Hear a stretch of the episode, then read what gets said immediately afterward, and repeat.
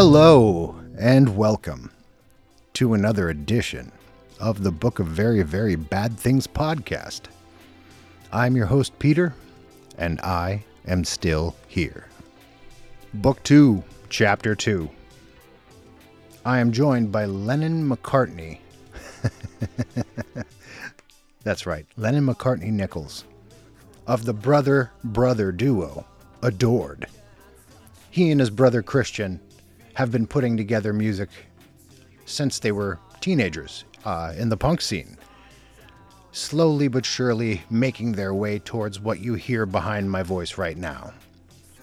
Strains of 80s inflected, Cure influenced, Tears for Fears influenced, post punk. Their EP, Songs for Film, calls together uh, two years worth of work on their part working through 70 songs to boil it down to just five. The five most cohesive, strongest, most well written songs in their arsenal. And I can tell you with a great amount of certainty that it is absolutely flawless, expertly wrought,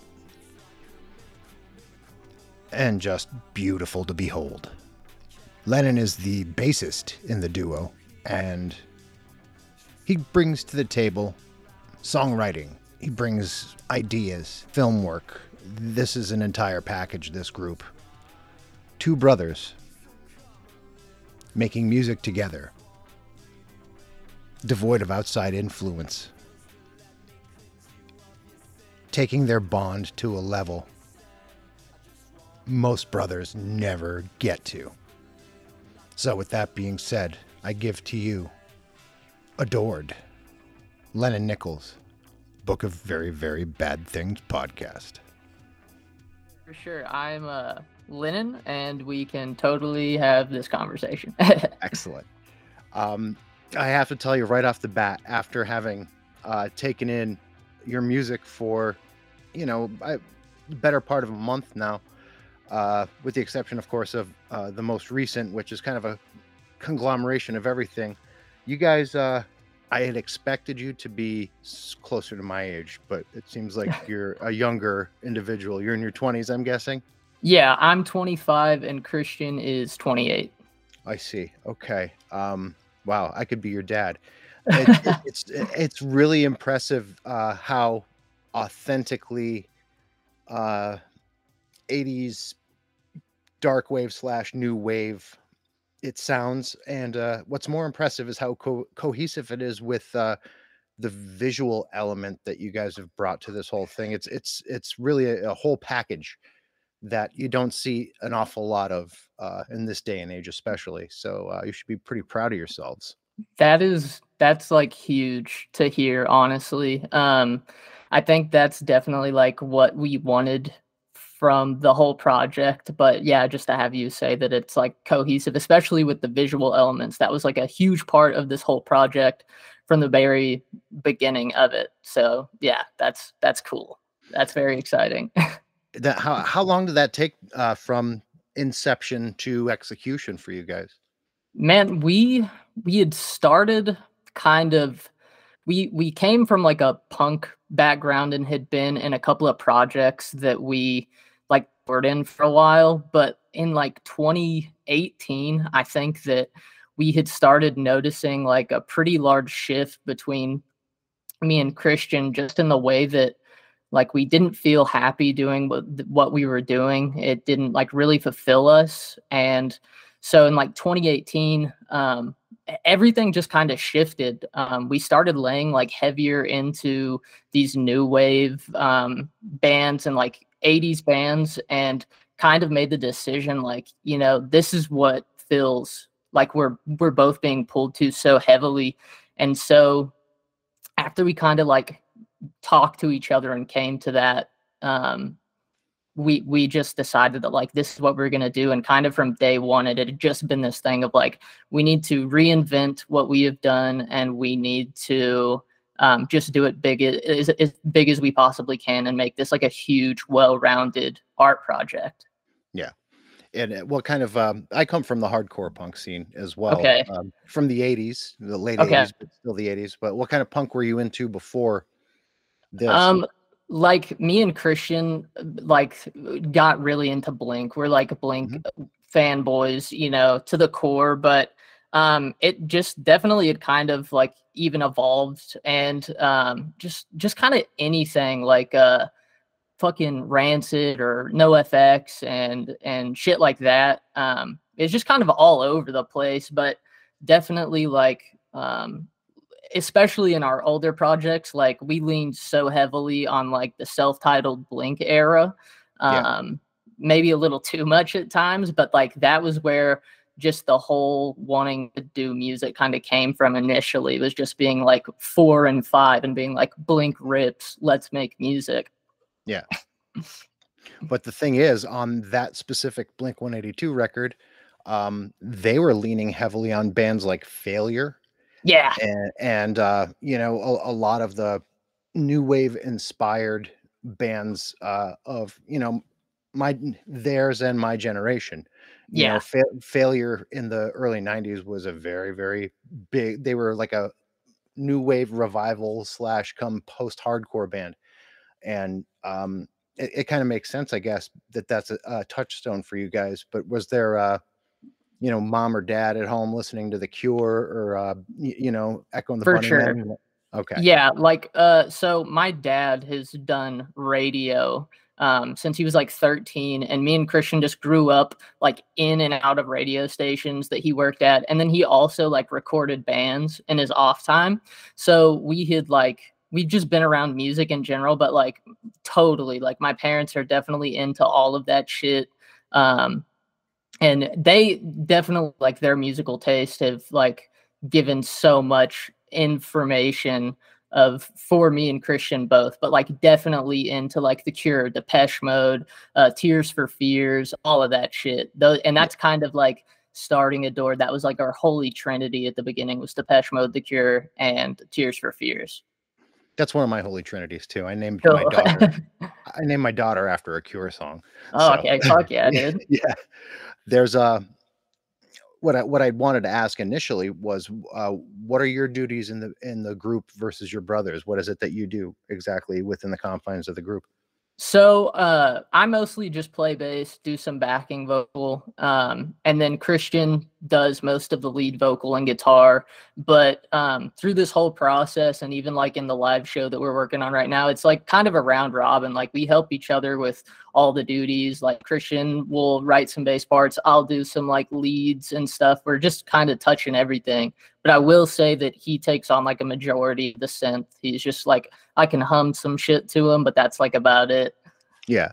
Well, I mean, that's believe it or not, equally as important uh, because, you know, it, it seems to me that this is one of those projects where it's a definite partnership 50 50 kind of thing. Uh, and and For the fact sure. that you, you guys were storyboarding video along with, you know, taking care of the uh, the music end of the spectrum. Yeah. Uh, uh, I, I- can't even think of anyone right now who who is that in depth with uh, you know their oeuvre, what they're trying to achieve uh, as a whole. Uh, that, that's um, that's admirable. What who were some of your influences with the video? Um, just like I don't know, there's there's so many points of reference through the whole project. Um, I, I for one am just like super picky with visual stuff and have been for a long time. So it was like Depeche Mode is a huge influence on like the videos that they have. Um, I'm trying to think like Tears for Fears, of course, like um, great stuff. The Cure, that like the Holy Trinity, we take, you know, the Holy Trinity, we take a lot from. Mhm. Um, but just like even bands like the Blue Nile, uh, musically and visually are like they're huge, huge, huge, huge to us. Um, and it's just like certain pieces of those things that we like really held on to. And then even outside of music, a ton of the visual aspect and like thought process of this like process of all of this came strictly from just like 80s film in general like john hughes films are like huge and just like the visuals and like the feelings that they take out of you and just like I, I- trying to do that um, just I don't know that authentic like visual feeling. Um, just all of that stuff is what we were from. Yeah, because those John Hughes films, I mean, even the ones he didn't he'd written and not directed, that was like uh that was it for my era, you know, when Yeah. growing up growing up in the 80s and early 90s, that was uh he was it. He kind of in like enca- encapsulated this the zeitgeist of what it was to be a preteen and teenager in that era. Uh he just put a nice sheen on it because it wasn't quite as uh people weren't quite as pretty as that Mm-hmm. For Right. sure. but it, he stylized it in a way that made it uh relatable Yeah. uh so i think that's important but uh, there's something dream-like about your visuals that i don't see coming from like a somebody like a john hughes to me it's almost like something david fincher would do with with all just how psychedelic almost it looks like a Mhm. jesus a jesus and mary chain video a lot of it this episode of the Book of Very, Very Bad Things podcast is brought to you by Sweet Cheetah Publicity. Sweet Cheetah PR is an inclusive, socially conscious PR collective based in Dayton, Ohio, serving the likes of Brainiac and the Raging Nathans and a million other amazing, amazing artists that you have heard of, enjoy, and cannot live without. From Jawbox to Pilot to Gunner, they are all served incredibly well by the one and only Tim Anderl, founder of Sweet Cheetah PR. You can find them at www.facebook.com slash Sweet Cheetah PR, on Instagram under Sweet Cheetah PR, or driving around somewhere in Dayton listening to Catholic School on cassette. He's been Tim. I've been Peter and Sweet Cheetah has been beautiful. Damn. Okay. Yeah. Thank you. Like, yeah, that was like a huge, um, just like the visuals were huge, and we definitely strive to like kind of put, make it our own. We we're not trying to like rip shit from other people. That's like huge to us too. We want to do things like authentic, authentically and genuinely, and really kind of put our own mark on it.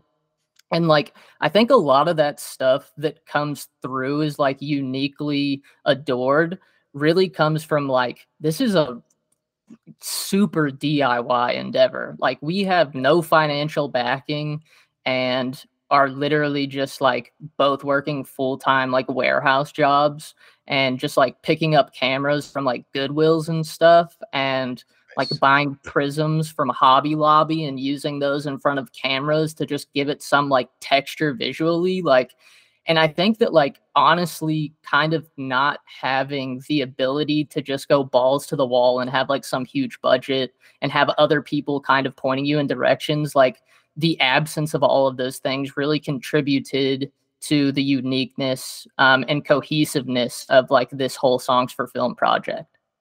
Yeah, yeah and uh, at first I, I had played this for my wife, who is a bit younger than me, not that much younger, but uh, a little bit, and she's like, "It does sound like the soundtrack to something." I said, "Well, you know, they do have a video for like every song on this," and she's a filmmaker, so that was very impressive to her as well. oh shit But- wow the um first thing I usually ask every artist that comes on this show, uh, it's going to be a lot different coming from someone of your era than most of the people I deal with. So it's going to be interesting to me. First thing I always ask is, what is it that terrifies you on an existential level?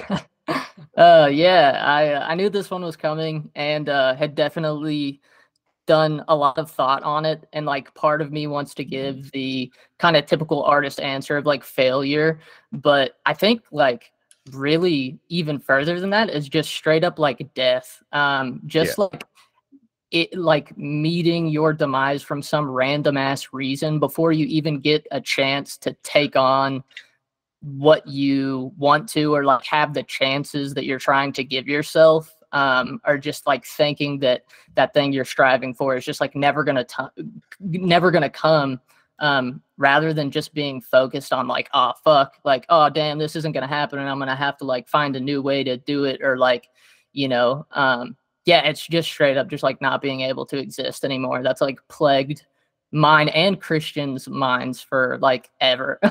yeah, I think I think that pretty much bothers everyone to a degree.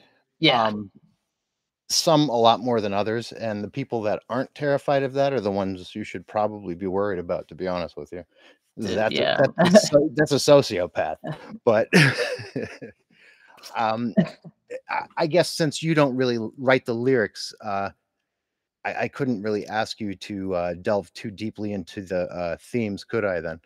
Uh, I mean, you you definitely can. Like, I I talked to Christian a lot too, like throughout this process, and even just like recently with releasing it is like the last thing I want to do is mi- misrepresent like his words, but like it is a very 50-50 um, hands-on thing. Like everything is discussed heavily, so I can do a bit. And then as far as the last song on the record, that like lyrically was me, and I can probably give like more context to that one than any of the other ones let's start with that then. Okay. Um, so like songs for film has been a like a thought out thing since like the inception of adored and it like the title is very just it about the project and untitled um tidal wave and untitled specifically like the rest of the project yes but those last two songs specifically are ideas that came strictly from we are scoring these this this movie this scene that we've come up with in our head. How do we put like the the words? What is the script to this scene? And then building the song completely off of that. Um and untitled is really just it was kind of the first song that i personally even like went for um like knowing that adored was a thing. And coming from a punk background, uh, I wanted to show people that we could still be authentically us and like where we came from, but put this spin on it. So the whole thing was like, how do I write a song that sounds like Mark Hoppus and Cyndi Lauper did a song together? Um, and I tried to do that to best of my ability. Like they're both legends, and I don't come close. But like I, that was the whole thought process musically. And then uh, just like the John Hughes films and a couple of other movies, just the feelings that they had given me, um, just like the hopefulness and the the excitement of just like love and all of those like very simple things um, were just like imprinted on me. Like Mannequin was a movie that just like scenes played in my head um, mm-hmm. forever, and uh, I, I just I don't know some of the feelings that just like the visuals in that movie had given me. I just wanted to write from that perspective that that's probably why I'd gotten the impression that you were a bit older, the both of you, because it just it did. It felt very authentic to a time in my life where, you know, probably somewhere between the ages of 11 and 14, where I was falling in love with bands like The Cure, Echo and the Bunnymen, Tears for Fears, stuff like that. Like the and I love that. Yeah. Thankfully for me, that stuff was happening for me at that time and also just the name of the band. I was like, well, they got to be Stone Roses fans if they're yes. calling themselves Adored. You know? Yeah, yeah, directly, directly from that. I um, Stone Roses were a big one for me when they first uh, kind of leaked through into the states.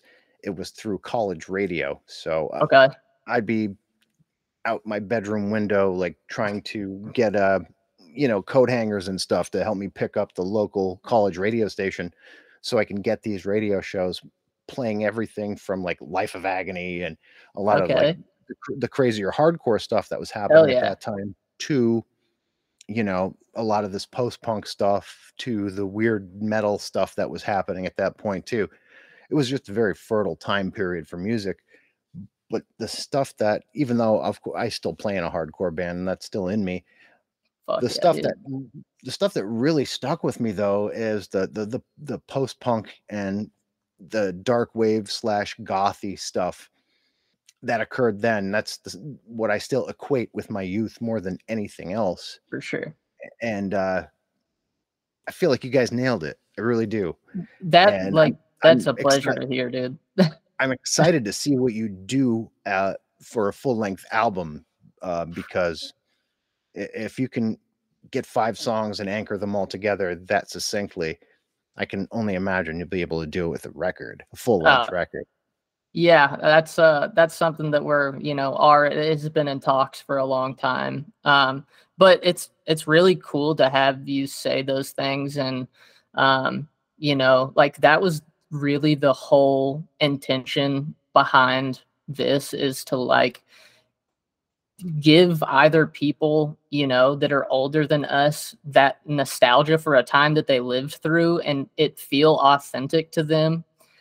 And also to give like, you know, people mine and Christian's age just the opportunity to kind of like have a glimpse of that feeling of that time um, in a place that's kind of detached from that. Um, but with you know like a modern spin to give it that like new touch and that comfortability you know to it.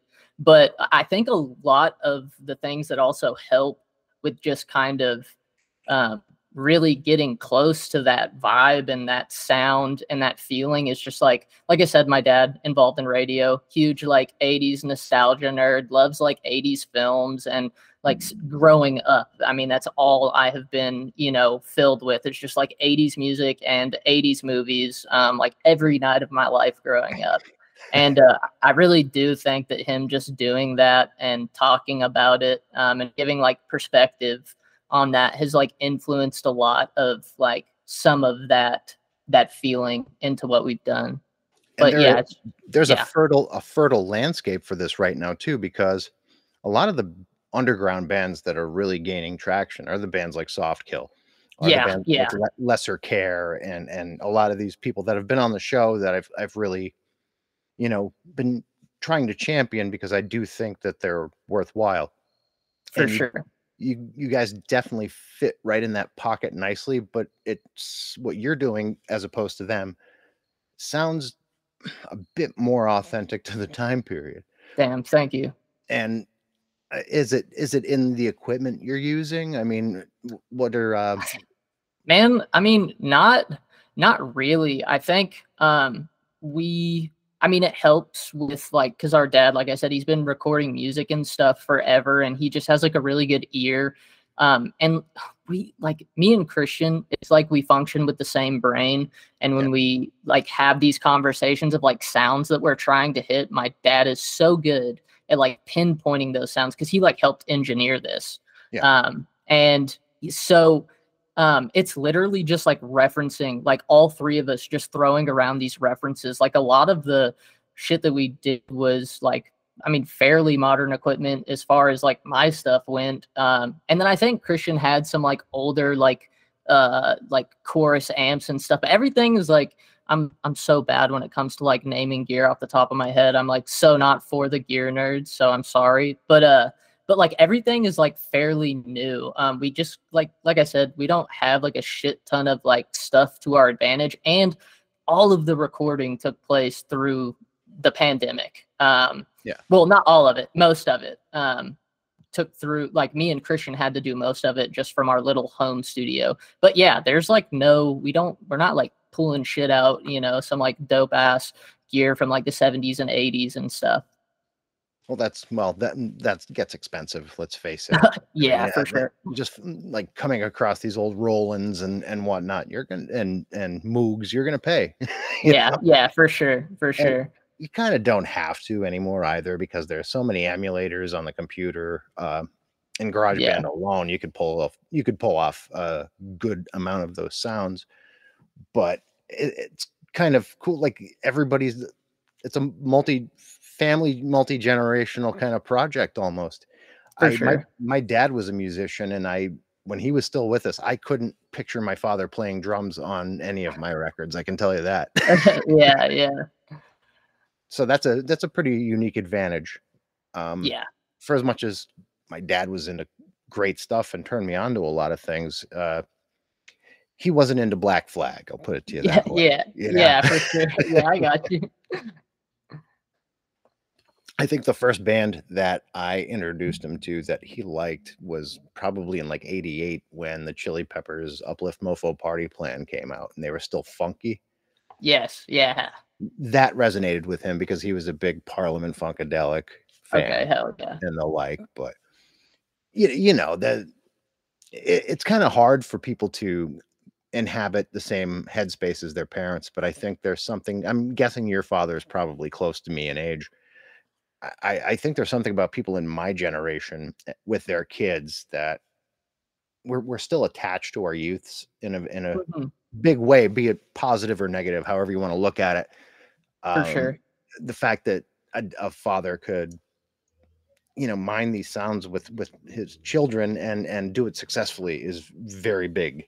you know, Yeah, no, it's huge, and it's like a very cool experience um, to just kind of all folk like able to work on that like in such a in-depth way together. Um, and just we all get it. I don't know what it is. Um, I mean, we're very tight knit, but yeah, it, it is weird how um, it it we just have the same brain sometimes, and um, we're all able to kind of just like fix and the pieces that are needed that somebody else is trying to like hear or that they're looking for. So it's just really cool, man. I, I was half expecting you to be English too, to be honest. Oh, dude, huge compliment. Fuck yeah. That's seriously, that's so big. I was I Um, was I was not sure uh, if if I had it right or not, but um, your brother's vocals are very reminiscent of British vocals, and hell he's yeah. singing about English girls and stuff, and I'm like, okay, well, eh, yeah, you, he, it might be that maybe I'm right. I, I don't know. Well, I guess we'll see in a couple hours, but Uh, we are Texas. Texas, Texas, Wow. yeah. Um, I mean, we've lived uh we we haven't lived there in a in a while, but yeah, we're Texas born and then we've been in Kansas for the last uh I don't know, like 14, 15 years, something like that. Kansas. Yeah. We're really in the middle of nowhere. Um, there's not a whole lot going on.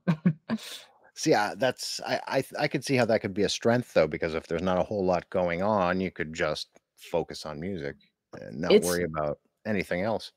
I- it's a blessing and a curse, like for sure. I know that's like super cliche, um, but like it really is. Um, I think for us, like the fact that I mean, it sucks because like there are is like faint music scenes.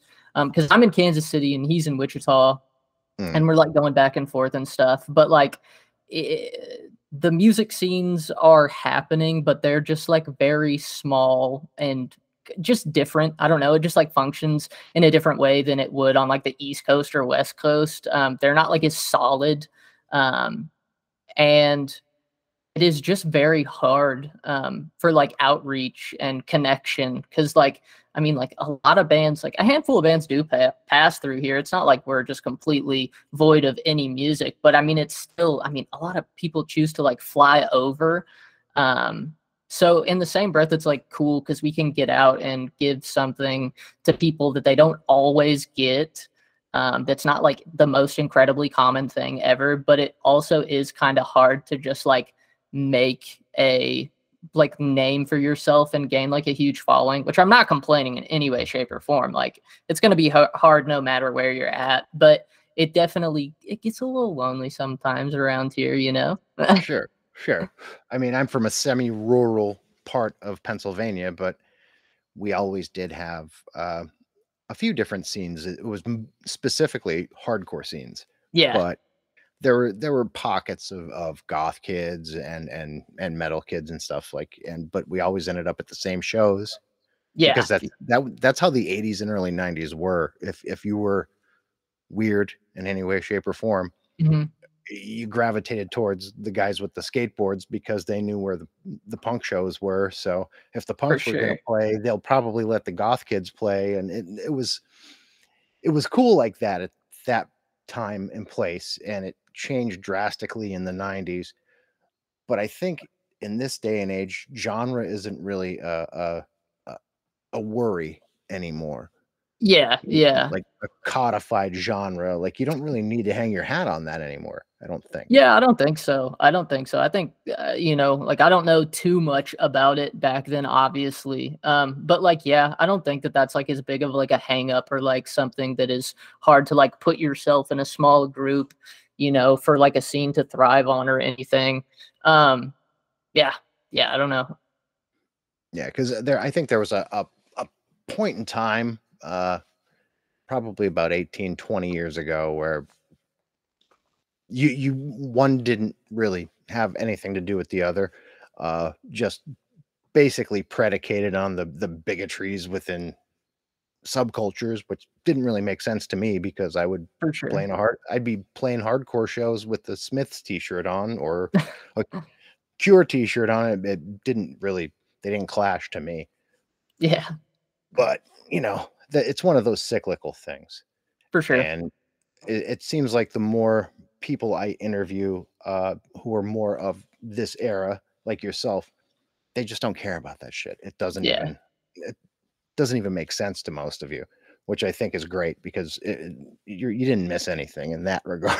you know? yeah yeah um yeah i totally get that i think yeah it's just like it's kind of weird how that whole thing um is changing especially just like talking um to like people that like really um were going out to shit in the 80s and stuff and just like from our experience like playing shows with like 10 bands on the bill from like everybody plays a different thing um which i mean that's also not my favorite thing to do but like it just happens and people come out and that's cool um and it doesn't always have to be like so far apart um for like you know a scene to thrive. It doesn't have to be anything drastic but like yeah there's definitely like especially around here where there's not like a whole lot of stuff. I mean like you get like hardcore bands and punk bands and like new wave bands and like pop bands kind of playing all the same gigs and shit. Um so it's cool. I mean um yeah it's all right.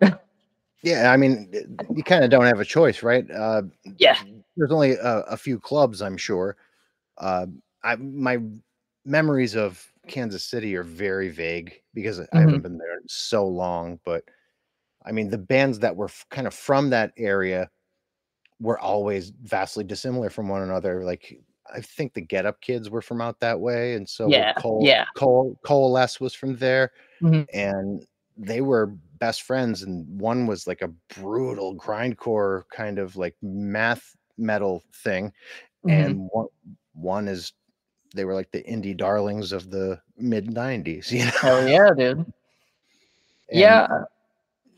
that that kind of made sense for that time period but you know it, i guess it makes sense for that era uh, that area rather because everybody's kind of spread out.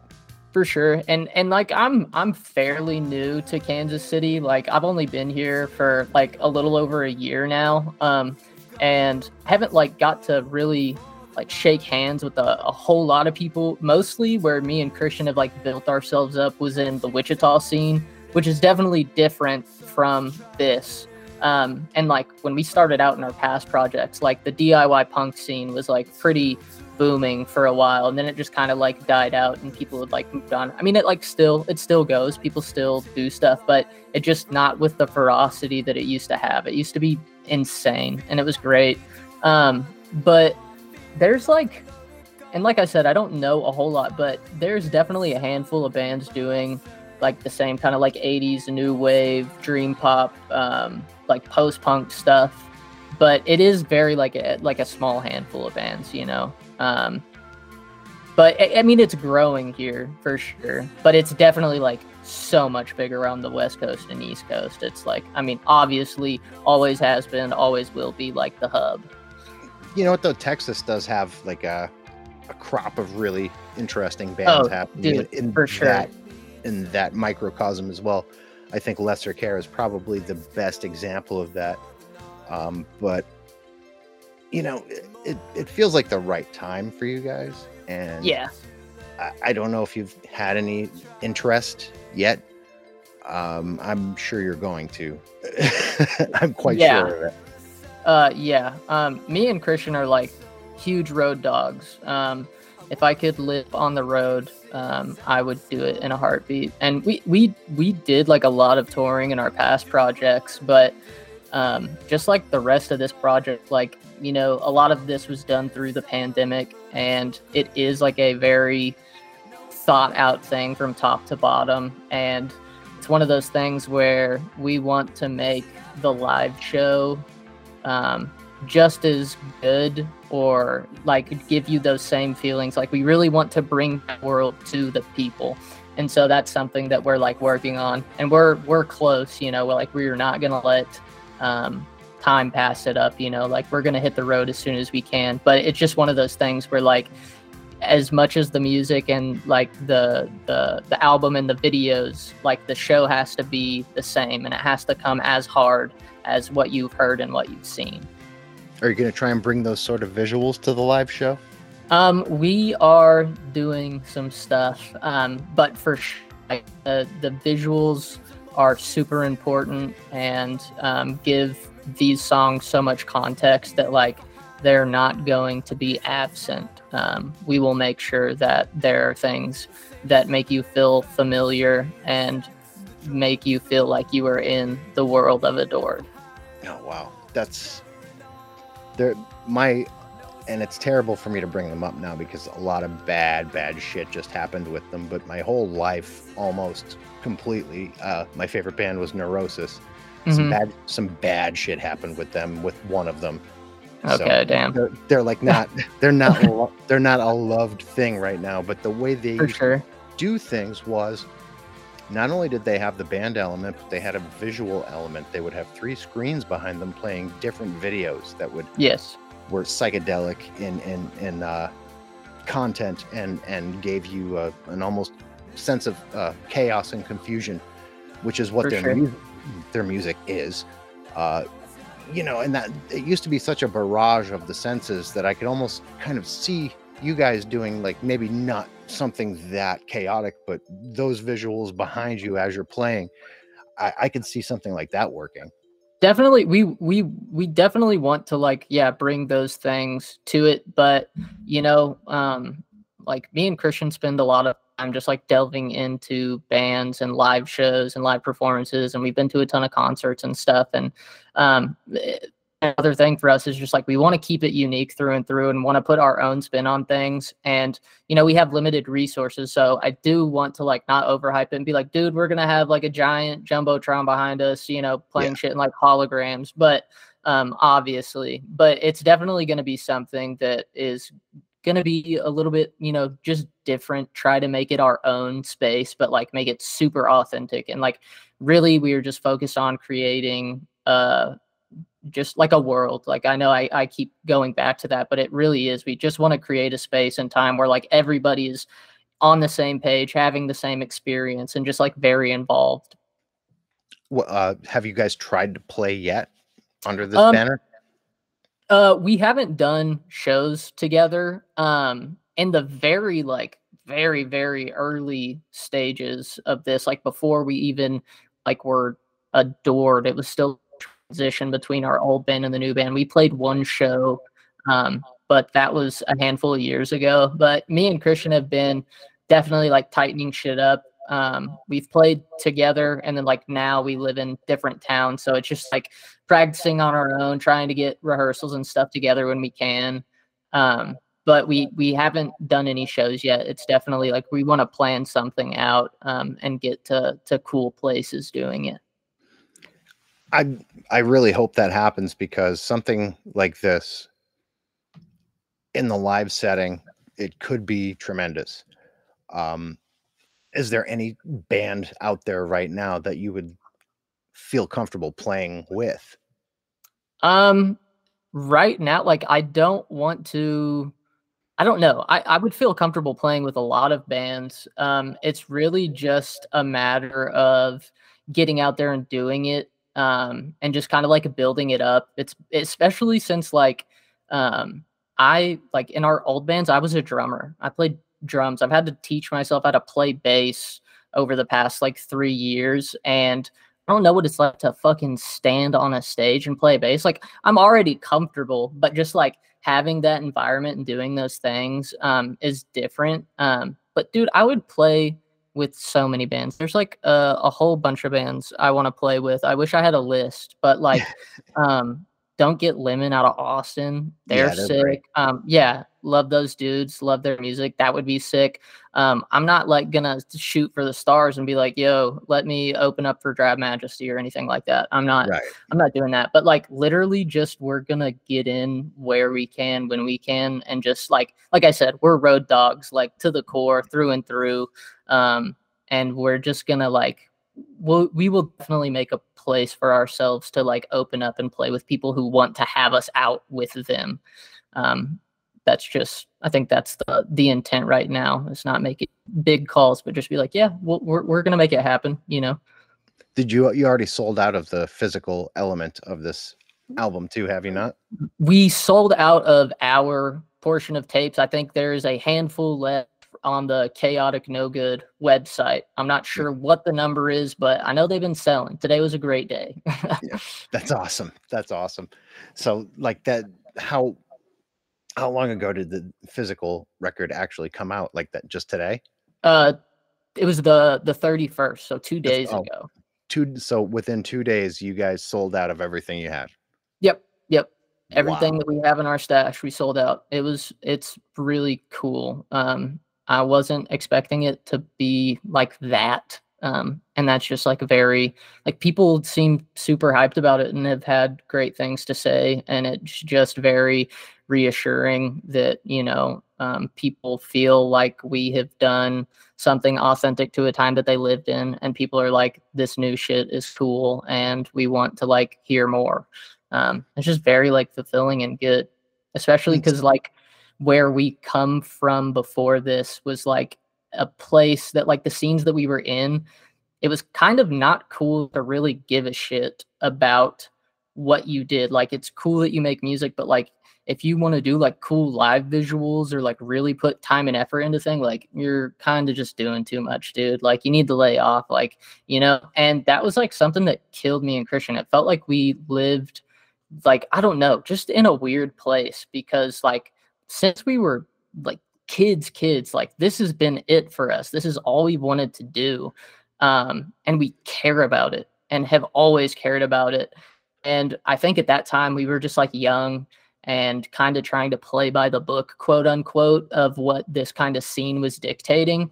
And yeah. this this whole project was us just you know saying fuck that and really doing what we wanted to do by our own terms and like reinventing the way that we thought about everything and we wanted to just show how people like show people how much we cared about what we were doing and how much like love we have for it through and through.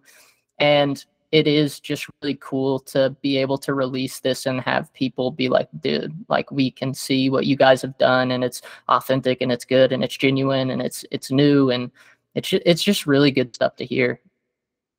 It's it's kind of it's kind of uh jarring for me to hear that you guys played in a scene where people frowned upon trying hard to hone uh, uh, your craft and to be to give a shit about it. That's I I that I runs counter it, to everything I've ever believed about music it, eh, on the whole, even as coming coming from like that like gnarly hardcore punk thing we all sure. still gave a shit about what we were doing and and yeah. how it was being received. I mean, that was the and, point. And I think that like a lot of it, like we are young, but that was an even younger point in our lives, and that scene was kind of dictated by you know our more local communities. I mean, we got out and we played all over the country, but like those things of just like kind of how you got up in that scene and like you know more people want to fuck with you. It just like eh, people. It, at a certain point you were just trying too much. Like you know you had to be lax and cool about it and kind of be very like oh no we just do it and it's I, I, don't know. It's very weird and it really fucked with me and christian a lot and i for a while because it is it's something that we take super fucking seriously. Like this is it for us. And playing in that scene was like some of the most depressing shit that i've ever done to just like feel so held back um, and feeling like there is no way out to really express um, ourselves in the way that we want to. And I think literally just like giving that up and being like, we're going to reinvent everything, go into the music that we've always wanted to make and do it by our terms and the way that we've wanted to do it. Um, it just really changed everything us and it's nice to have the reception of people being like damn you guys like did something that is like a well-rounded project. Like it's it's just great to hear and honestly like makes me so fucking happy that we did it the way that we did. And it was like a long road and there was like struggle to get here. um, and times where I didn't think that we were going to be able to put this thing out, and we just we stuck with it no matter what the fuck came our way, and uh, yeah. cool. Like I know we're still low man on the totem pole, and we're nothing like huge at all, but to just be able to do this as hard as we can, and for anybody to fucking enjoy it and get it and see it how we you know saw it and wanted it to come off is just the coolest thing in the world what was the name of your old uh, punk band? Uh, it was called Boys Home. Um, mm. We were in like when we were young, young. We were in this band called The Cult Trip Nowhere. Please, nobody look into that. Um, but like, um, it was like super. We were like neighborhoods era Blink. We just wanted to be them so bad um and it was cool like super formative and i still like love that point in time but the the project that we really were like fuck it we're gonna get in the van and just fucking play shows was uh boys home um and we did two records we did one ep and then one full length um and did that for a handful of years and tried to like do that really hard and it was cool though like i still love that stuff it's very green and mm-hmm. definitely more of like a like the first EP. I think we wrote it and recorded it within like a week. Um, and then the full length we we took some time on for sure, and it was like very Midwest emo influenced, and um, it was cool. It was fun, but uh, it just and I think you if you do ever listen to it, um, uh, or if you've heard it in the past, it it it just kind of come through as like, yeah, they really cared and it's cool or whatever, but it's just like it's just not what we wanted to do. I mean, at the time, yes, but like I think you can just tell the maturity and how much we like care about this. It's so authentically us. Um, the difference is huge, and I love this thing that we've done with every part of me. it's it's interesting too because a lot of people who are doing stuff that's akin to this like I said, they don't really sound like you guys, but akin to it just in in in form, they all come from punk rock backgrounds. For sure, yeah. And for a, a good long while there, people from my era of my scene, our scene really, they went from being in in punk and hardcore bands to being in like Americana like al- yeah. almost country bands and and that's For cool sure. and, i liked some of it i liked more than some of it to be to be fair but this transition is the one i'm most excited about because it it is kind of so left field you know like mm-hmm.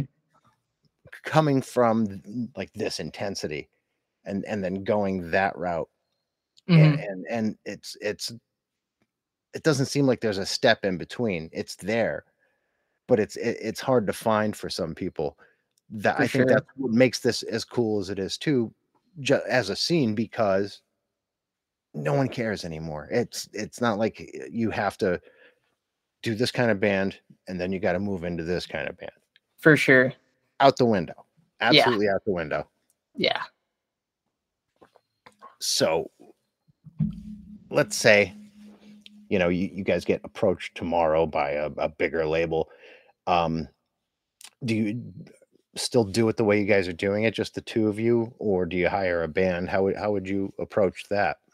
I think the I think me and Christian both like I think that's the only way it works. Um, mm-hmm. Is that me and him control everything? I've and I, that's the only way that I would want it. Like I'm all about if people want to like help us out and like push it. Um, but like when it comes down to it, the the vision that me and him have for this is like the only vision. Uh, and like we we have people that we want to like collaborate and work with, like artists and and photographers, all that kind of shit for sure. We want uh, a, a good you know group of people to kind of like be this team that we work with, um, of course. But like um, labels and stuff like that, yeah, it's cool, but ultimately it has to be me and Christian. It has to be our vision. We have to have full control.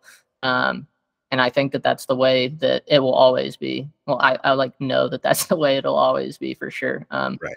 We we just care. Like this is it. You know, for us, this is everything to us, and I would not want anybody's hands in that but ours. So, percussion wise, you came from being a drummer to being a bass player. The percussion you guys are using now, that's that's all electronic at this point then? Uh, on this record, yeah, um, we were using some some drum machines, um, and that's stuff that both me and Christian have worked on. But um, yeah, I've kind of like let go of that. Um, just like physically playing drums for this record. Um, not saying that they will not make a return. Live drums are definitely something that we could possibly be incorporating into the future, um, you know, versions of what Adored has. Um, but on this record, it's not it's all electronic drums.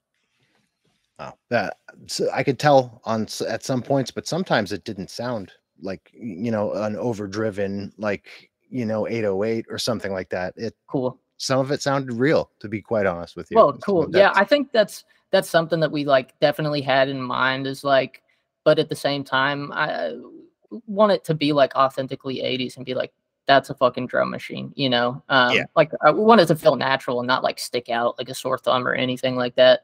But uh yeah i think that was just you know one of the things was like for this thing that we're doing right now this like this ep um it just felt right to kind of lean into that very authentic like electric uh drum machine shit.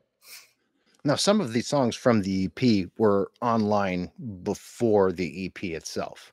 Yes. or like like back to almost 2020 if i'm not mistaken right? Uh yeah yeah i think we released uh the first single adored in 2020 yeah that's what i thought and you know they they are not from the same uh recording uh time are they?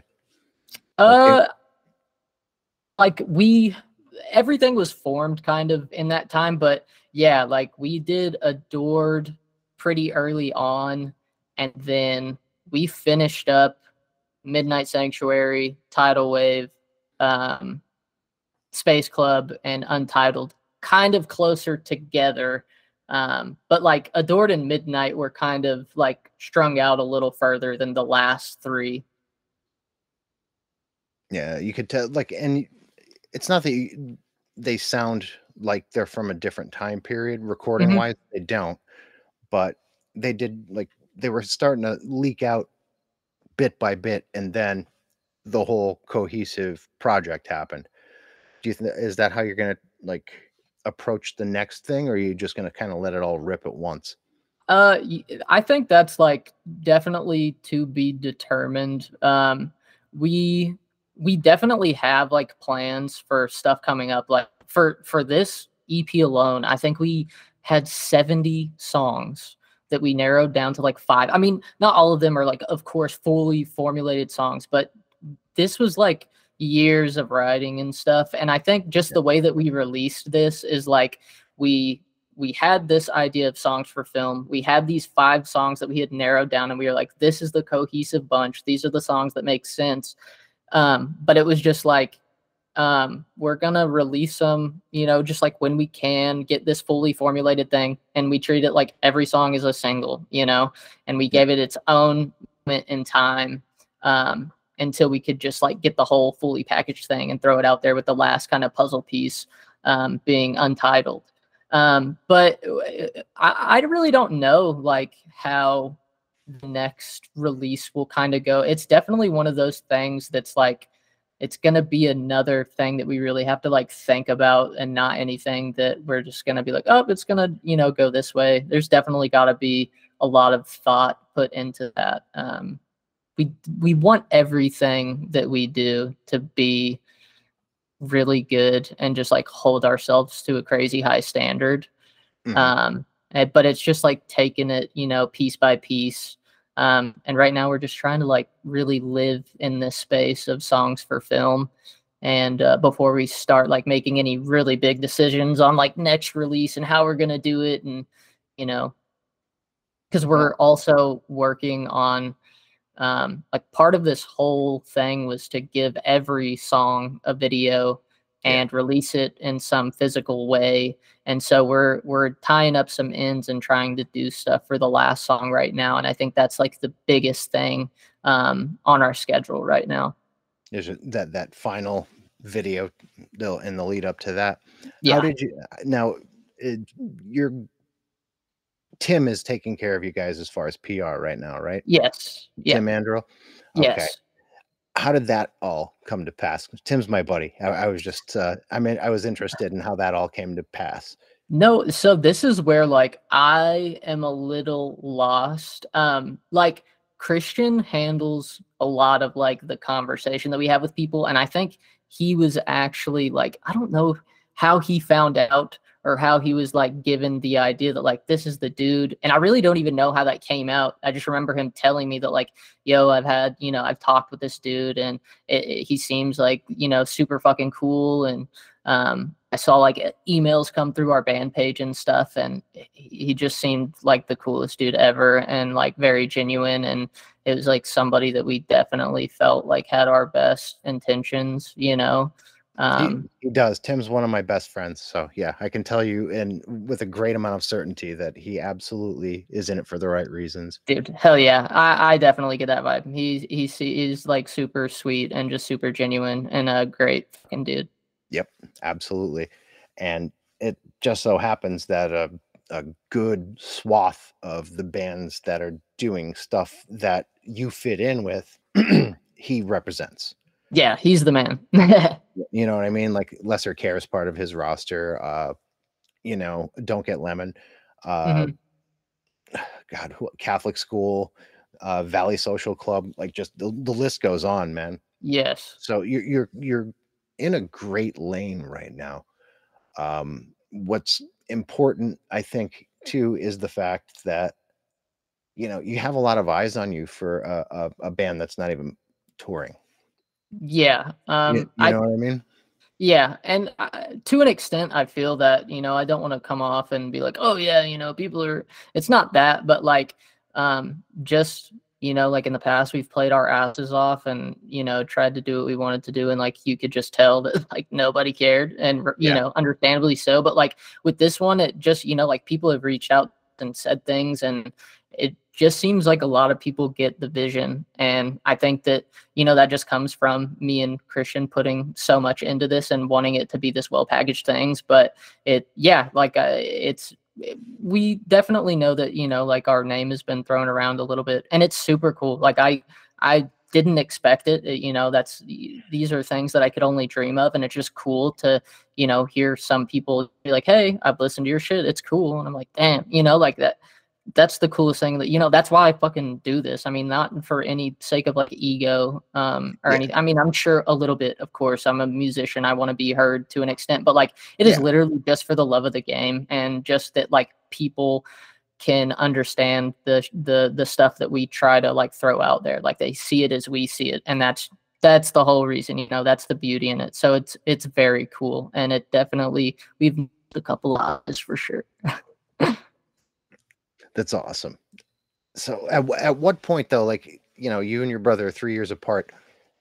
Uh, Blink 182 wasn't the first band that really bit you guys though, was it? There, there had um, to be um like something when you were a kid that that really was that first aha moment where like this is what I want to do for the rest of my life. I think that was Blink. Um, no kidding. It really was because like I, I, don't know. I think we were definitely late to the game um, on them. But Christian was super young. I was super young. I think the first concert that we went to was a Blink show, and I was like four or five or something. Um, That's cool as hell, actually. It, dude, it it's great, and it is like core memory in my head. Um, but that was like it. I remember being super little and Christian like putting my dad onto Blink. He's like, dude, check this out. And my dad was like, yo, this is cool.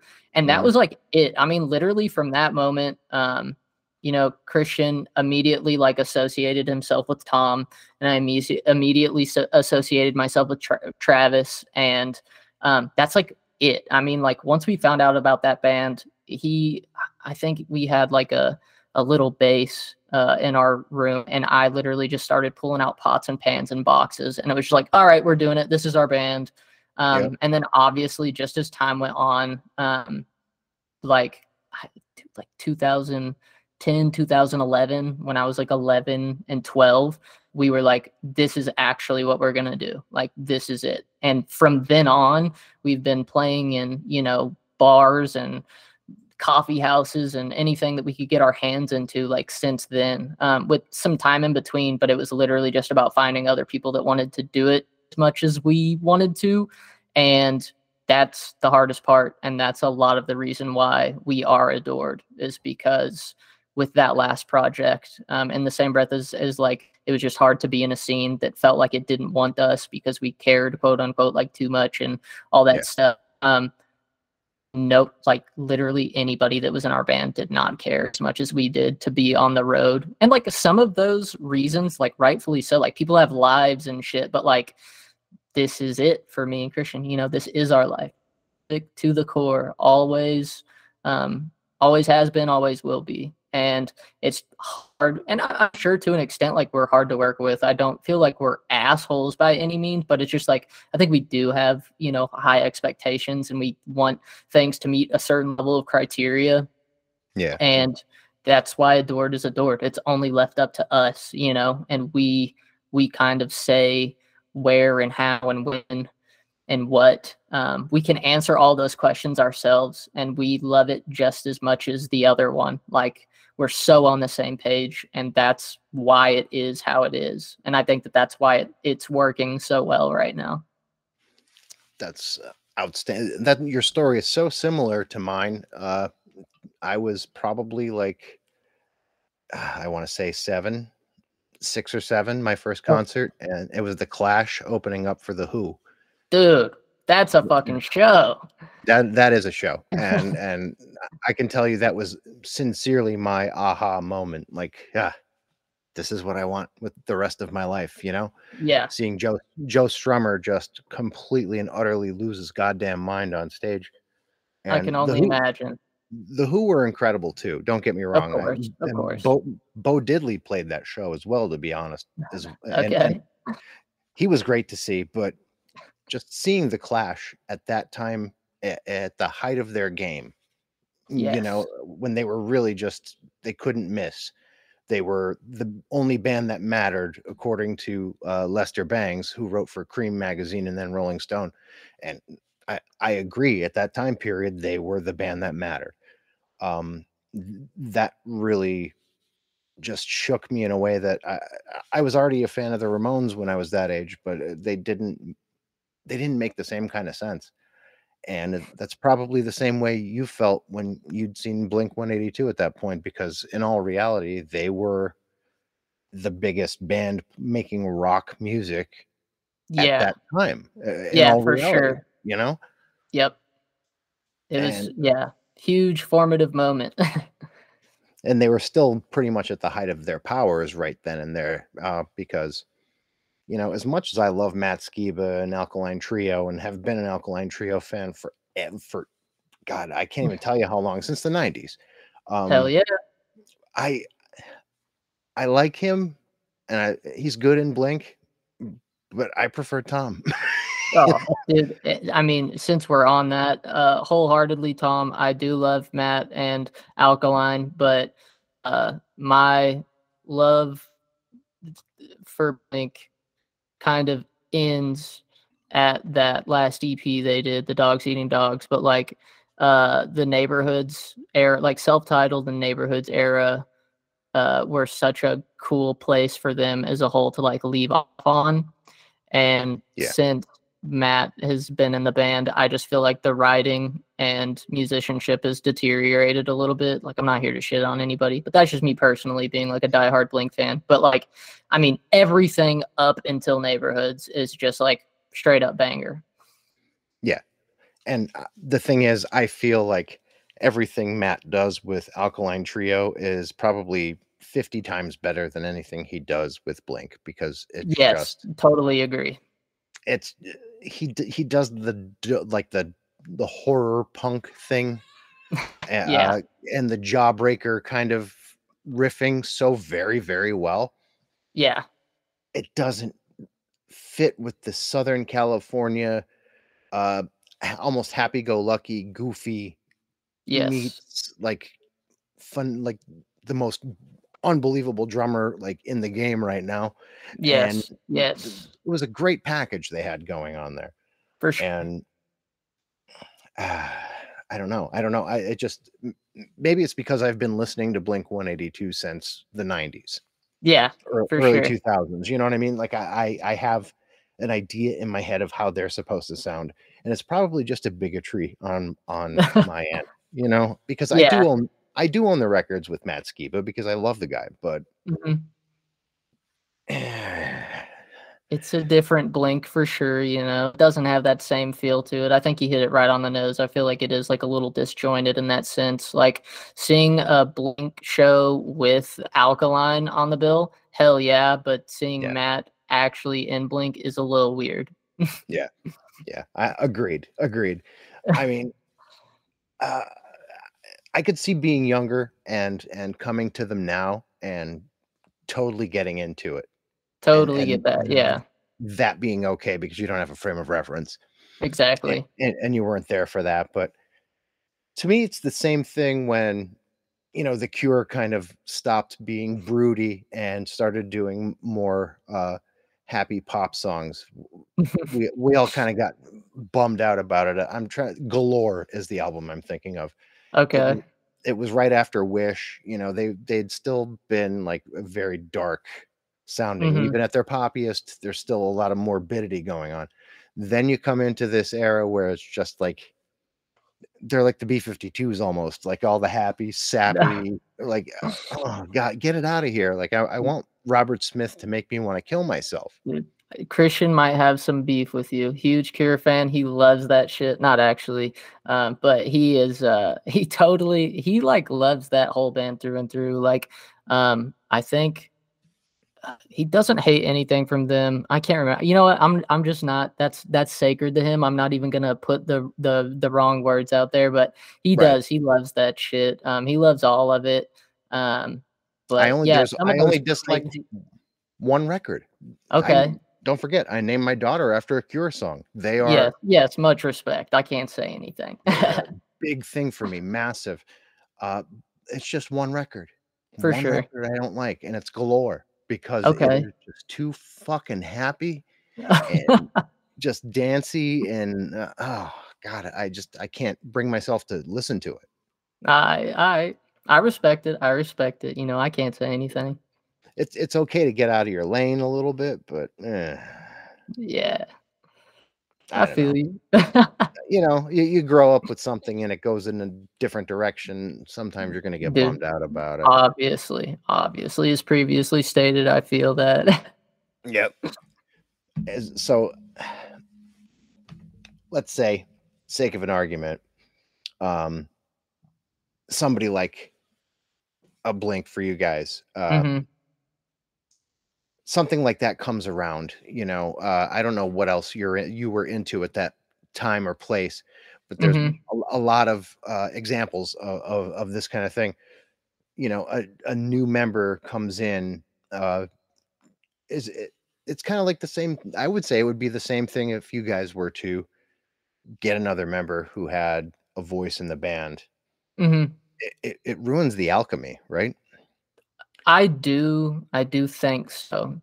Um, it, I, yes, um, I do feel like that. It would have to be. I mean, just speaking on behalf of like adored and stuff. I, I just feel like you would have to be such a special person to let us give you a piece in something so sacred and it's yeah. like we obviously don't have any legacy or some like long form history and like a crazy catalog but even then like just with one ep you know five songs out in the world i think just for me and christian like yeah it like you can play and be a member and like you know back the band up or if we need you to do something like that's totally cool but as far as like having a voice like a large voice i it's just tough to come by just because like I, I, like we've done that before and other things like I said and it's just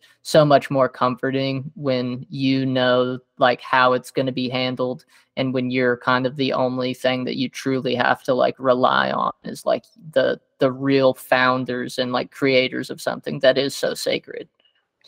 So that's that's why it's tough to uh have a democratic situation with a band You know, uh, Yeah, to make everyone else happy, you give them a voice. for sure. And but that that ruins the sound. That ruins the the, the alchemy of it. The the the greater uh spiritual whole kind of Mhm. get it, it, it malforms it. Yeah, for sure. And like I that's something that like I had always kind of felt guilty about is like when me and Christian, you know, in any project would really start to like feel that energy of me and him like really just becoming this like force and stuff. Um I, just of like, you know, I don't want to like tell people if they enter in like they can't have a voice or they can't have a say. Um but like right before we really started focusing on adored uh stuff, I moved back to Texas for a little bit and played drums uh, in a backing band for like a country dude. Mhm. Um, and it was like, you know, a cool experience, but like that's how it was. And I, I wasn't trying to have like a voice in that, you know, like I was just trying to like help him out, gain experience, and just put myself in a comfortable position and like learn from that and see how I did. But like that was his thing. He was like, it's just me and you just play. And I was never offended by that. And I Right. think that, you know, if you go into that and those lines are clear, like, I don't know, just having that experience, it kind of like took that away from me. Like, I, I just totally get it. That's something that's super sacred to him and he wants to handle it how he handles it. Um, I'm just doing it for, you know, the love of the game and to gain some new experience playing a genre that I've never played in my life, you know? Yeah. Um, so I, I'm more comfortable with Yeah, that. that ma- but yeah, that makes I- sense. Yeah. Yeah i just I I now i you know and i would never like treat anybody like shit i'm not saying that at all but like i definitely stand firm on just like you know this is how it functions this is just how adored does it It's your baby, pretty yeah much. for, yeah yeah for sure So I guess to kind of round things out, there's uh very little chance of anybody getting their hands on this uh because it's a, it was a cassette, right? yes yep So where where can they get it now since you guys burned through them all that quickly? So it's at uh, the Chaotic No Good store. Um, if you just go to Chaotic No Good on Instagram, and I'm not 110% positive, it might just be chaoticnogood.com, but check the Instagram out. Um, it'll be on their shop, um, and that is the last handful of copies that there is. And that's and that's the end of it. Could be, maybe not. You know, um, we'll we'll definitely see. But you know, Right. there might be there might be some more some more physical pieces out there at some point. And what would you like to leave everyone with about Adored and about what you guys are uh, trying to do and what you're going to do next? Um, man, I uh, I- just this songs for film is just a statement that we have put out into the world. It is this thing that we have tried to make a well-rounded project. Um, musically, of course, the music is the most important thing, but it has to have you know its visual counterpart, and um, we are just about really challenging ourselves um, and never trying to be stagnant and stay in the same place. So moving forward, um, it's just going to be a better version of ourselves, you know, every time. I don't think we'll put something out into the world unless that we feel that that is the case. Um, and definitely just expect more from us. Um, this is what we want to do and this is what we're going to do. You know, this is it for us. We love it. And, uh, there's there's a lot more to come. This is all of what our focus is into. Amazing. So listen, brother, when you guys have the next thing coming out, would you come back on here? We'll talk more about it. A hundred and ten percent, a hundred and ten percent. And you know, you may have to talk to Christian. He's much more well spoken than I, and he's really like heavy with the brains. I mean, he'll tell you everything about everything. But of course, it, it's been a pleasure to speak to you, and it would be a pleasure to speak to you again. awesome. Likewise, brother. I'm I'm really impressed with you guys and I can't wait to hear the next thing. Cool. Thank you so much. Seriously, it is it has been a great time. Likewise. Thank you, my friend. Yeah. Thank you so much. Talk to you soon. Yeah. Bye. Bye-bye. Folks, that was Lennon McCartney Nichols from Adored. If you head on over to Chaotic No Good right now, little record label that they're on currently, some of their cassette are still left for sale.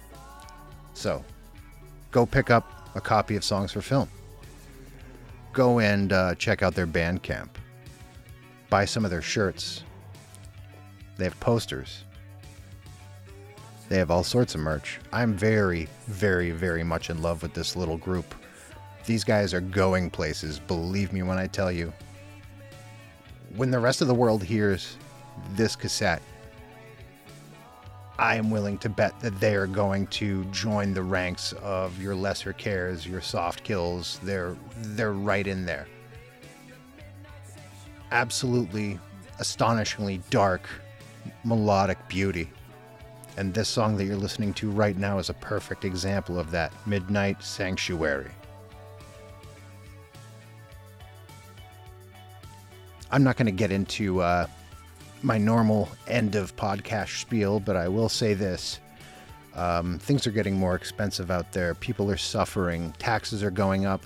Wages are not. Things are not great, people. Now is a perfect time to be more kind, more considerate, and more conscious of those less fortunate than us. If you think it hurts when you go to the gas pump or to the grocery store, think about the person who's on the corner holding a sign. Sure, maybe that person has a, an alcohol or drug problem, but people with alcohol and drug problems get hungry too, have pets too, have children too. Throw the guy a couple bucks, maybe buy him a sandwich. That being said, he's been Lennon. I've been Peter. You've been beautiful. And this has been the Book of Very, Very Bad Things podcast, Book 2, Chapter 2. Take care of each other, everybody, and I will talk to you soon. Night now.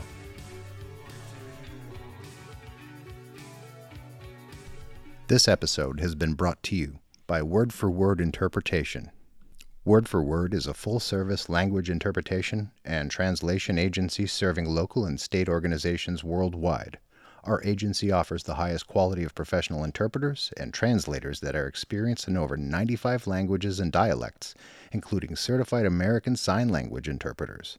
Our language experts can be found interpreting in various settings such as medical offices, legal offices, courtrooms, government agencies, police stations, and more. Word for Word is an equal opportunity, inclusive, minority owned, limited liability corporation.